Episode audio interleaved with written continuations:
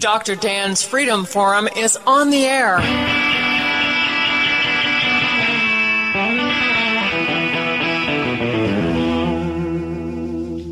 Never send to know for whom the bell tolls. It tolls for thee.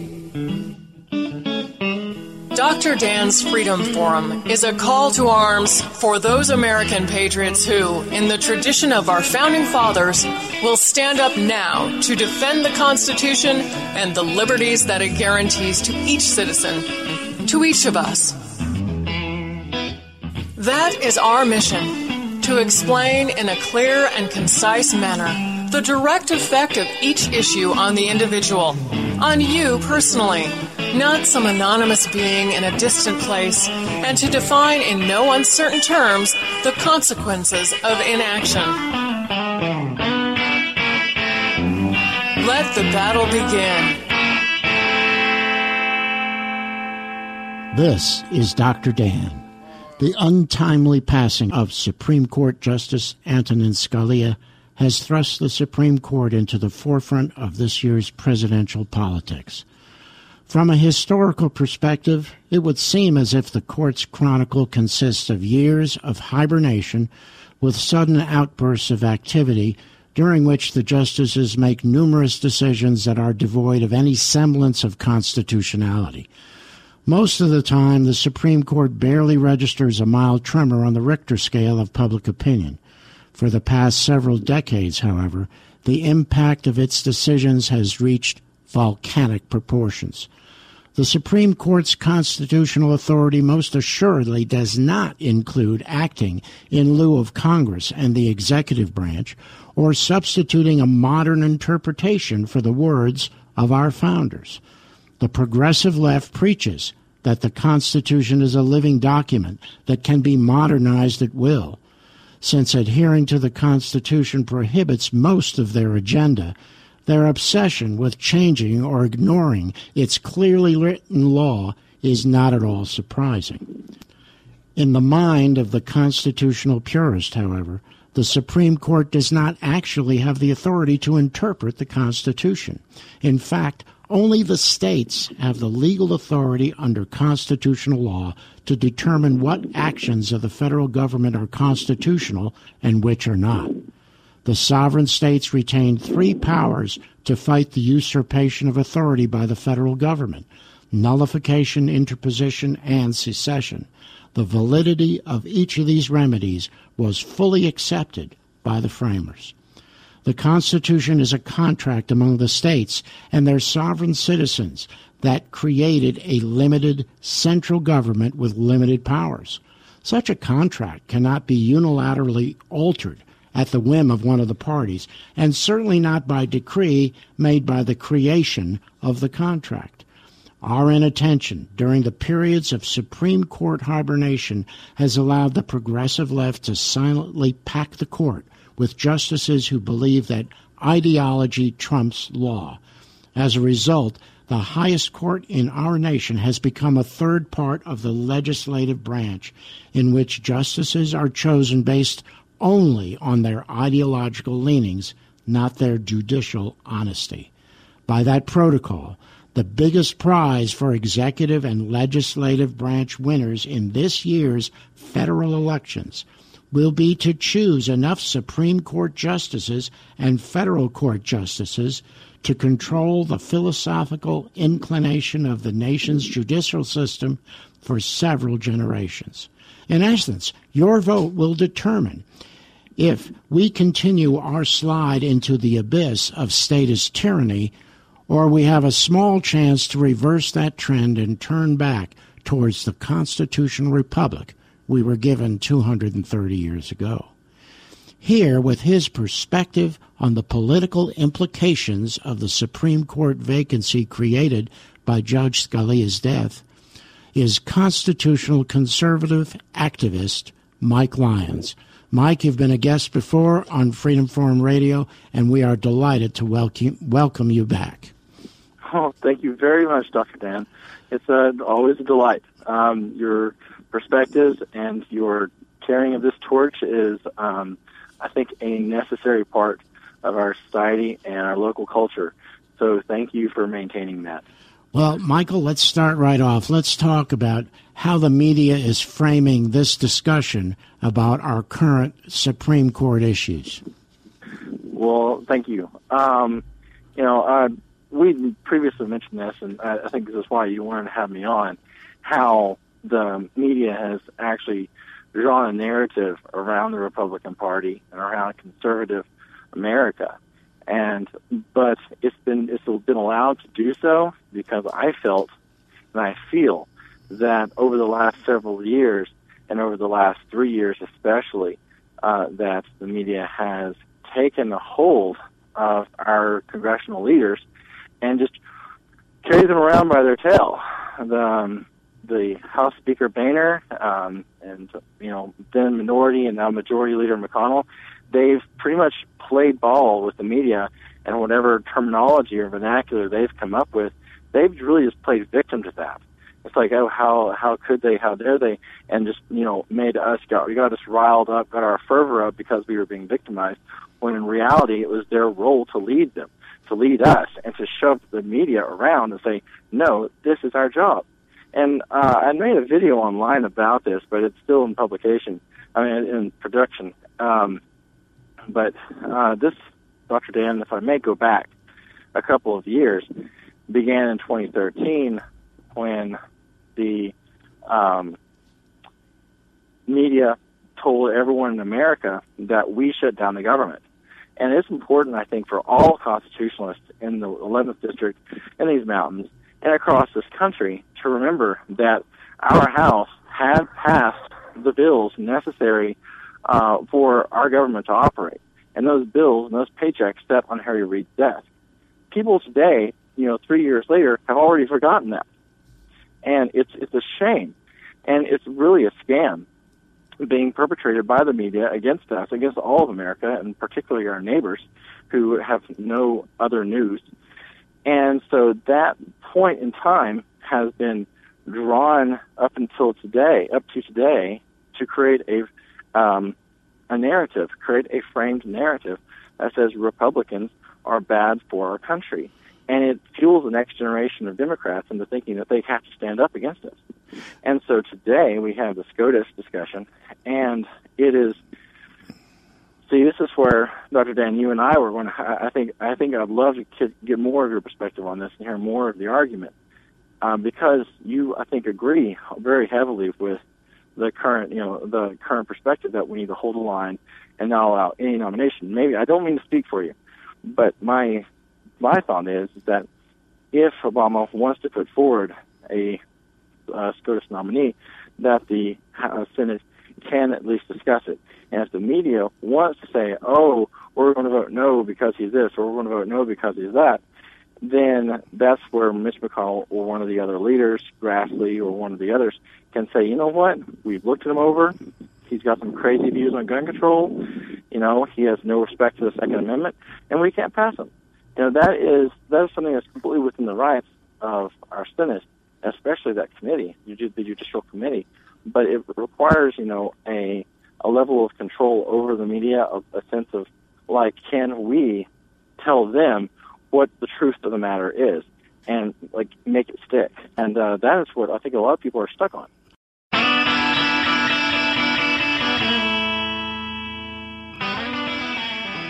Well, you know, this you've raised really probably the the key point here. Uh, the key point is we need to have a public discussion about the role of the Supreme Court. Uh, that really is, is really the foundation of, of your point and my point, and I agree with you. There is absolutely no yeah. way that we should uh, approve any anyone that President Obama puts forward.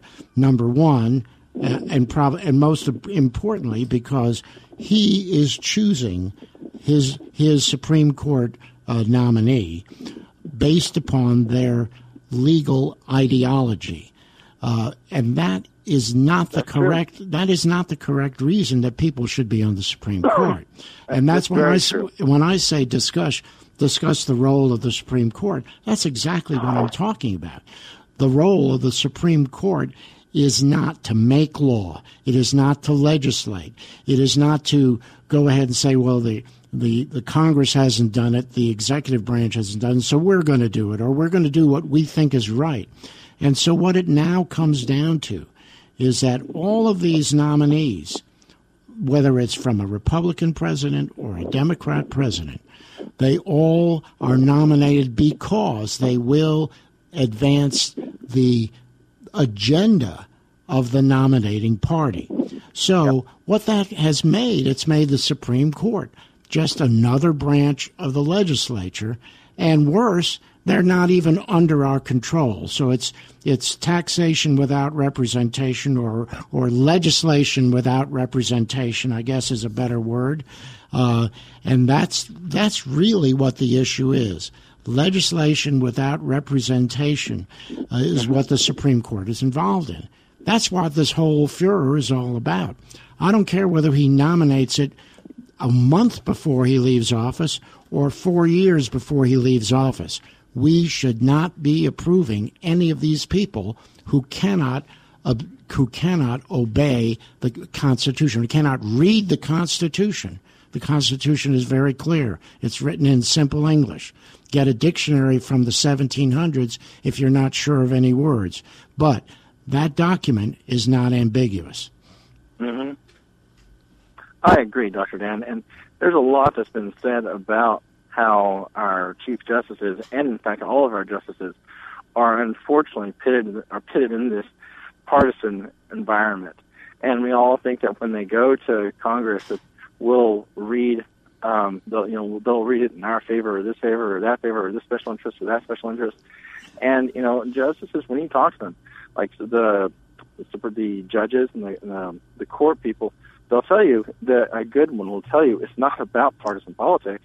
It's about reading the Constitution, interpreting it, you know, for the spirit and letter of the law, and bringing it, um, what, well, more letter, but there is spirit to the law as well, and that's something that the, you know, Scalia was actually very good at. He knew this. He read the founders' material. He knew where they were coming from, and so he was like, I think he called himself an originalist and um, that's uh, I'm not getting that wrong, but it was a, he was a fantastic judge, of course, and I want to make sure that whenever we whoever we put in there this year and next, that the person is not going to be doing just playing up to party politics. The you know the one thing I'll be curious about is you know this Garland fellow who's just come out today. Um, is he someone that could be could work without party politics? I don't know. And unfortunately, I don't know if we'll ever find out. But um, I will say also that uh, this idea, what you originally said about um, state, the right of states to tell whether or not a law is pursuant to the Constitution, is a huge part of this whole discussion. And I've asked people about this as well. And you asked me for my opinion on the matter, and this is a big part of it because the Chief Justices of the Supreme Court are meant to aid and support the Chief Justices in the courts below and give further interpretation because of their sound experience and, you know dealings with the Constitution. But they're not meant to write law. They're not meant to say, well, this law actually means this, and um, they're not meant to like rewrite them and clarify them more. They're saying whether or not the law means this or it doesn't. And it's, it's a very fine line they walk between activist judges sometimes constitutional judges. But um, I really hope that whatever we do and with this seat, that we make sure that people realize that there is a, a kind of a perspective that's being shoved on us all, and that is this partisan politics you talk about. And if we don't expect that and expect good work out of the, the Judiciary Committee and the rest of the Senate, then um, you know even if the Republican candidate gets in there in January or and we get our own nominee, they the party the party policy the partisan politics could actually be a card played against us. The, mean, to me, that is why like the, the Judiciary Committee and the Senate vote is so important is because by having a discussion, by screening this person and saying, is this person an originalist?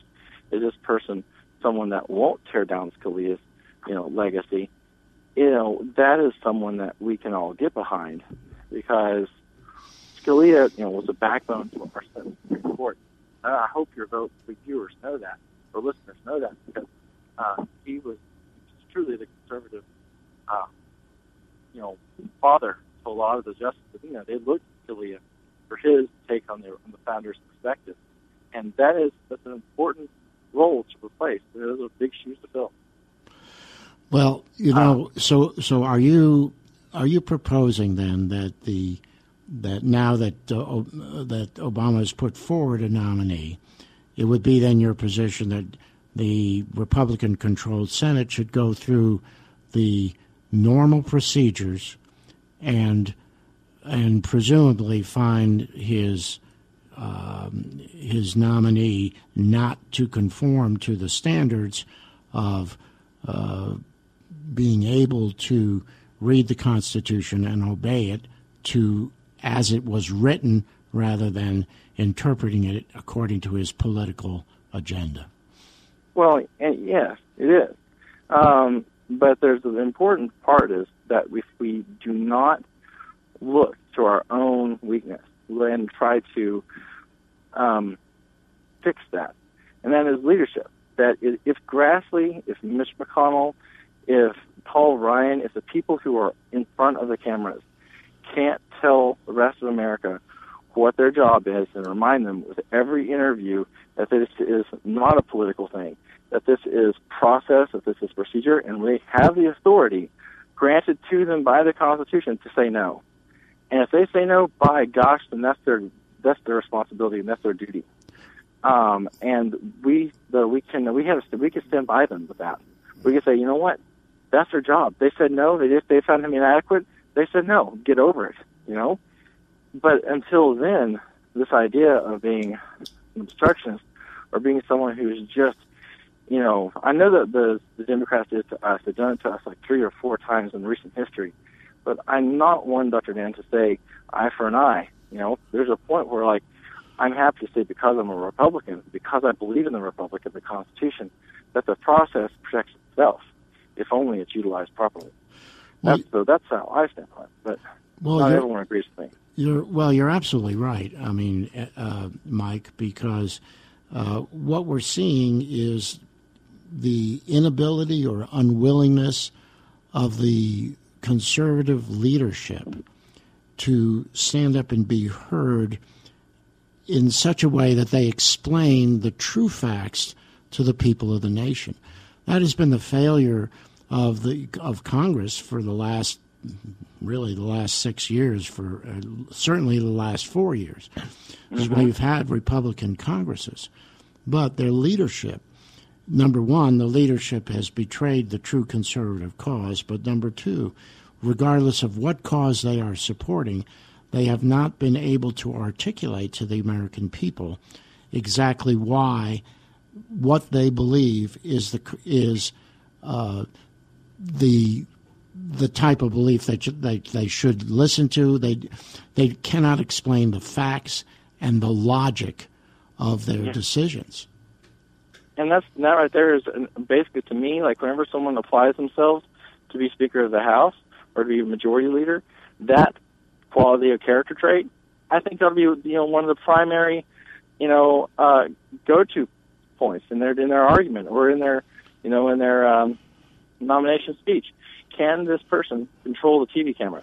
Can this person educate America because that's their job? You know, can all the representatives up there? I mean, I don't know if they have a um, a uh, person that comes by the Republican caucus and goes, "Hey, have you had your time training in front of the TV?" I hope that they all do have someone like in each of their you know campaigns or each of their offices that provides those speeches for them and helps them with that. But to me, it sounds like they're really falling short, or they have fallen short a whole lot over the last several years. And that concludes another episode of Dr. Dan's Freedom Forum. Join the battle on our website, www.drdansfreedomforum.com. The right to own private property that cannot be arbitrarily confiscated by the government is the moral right and constitutional basis for individual freedom.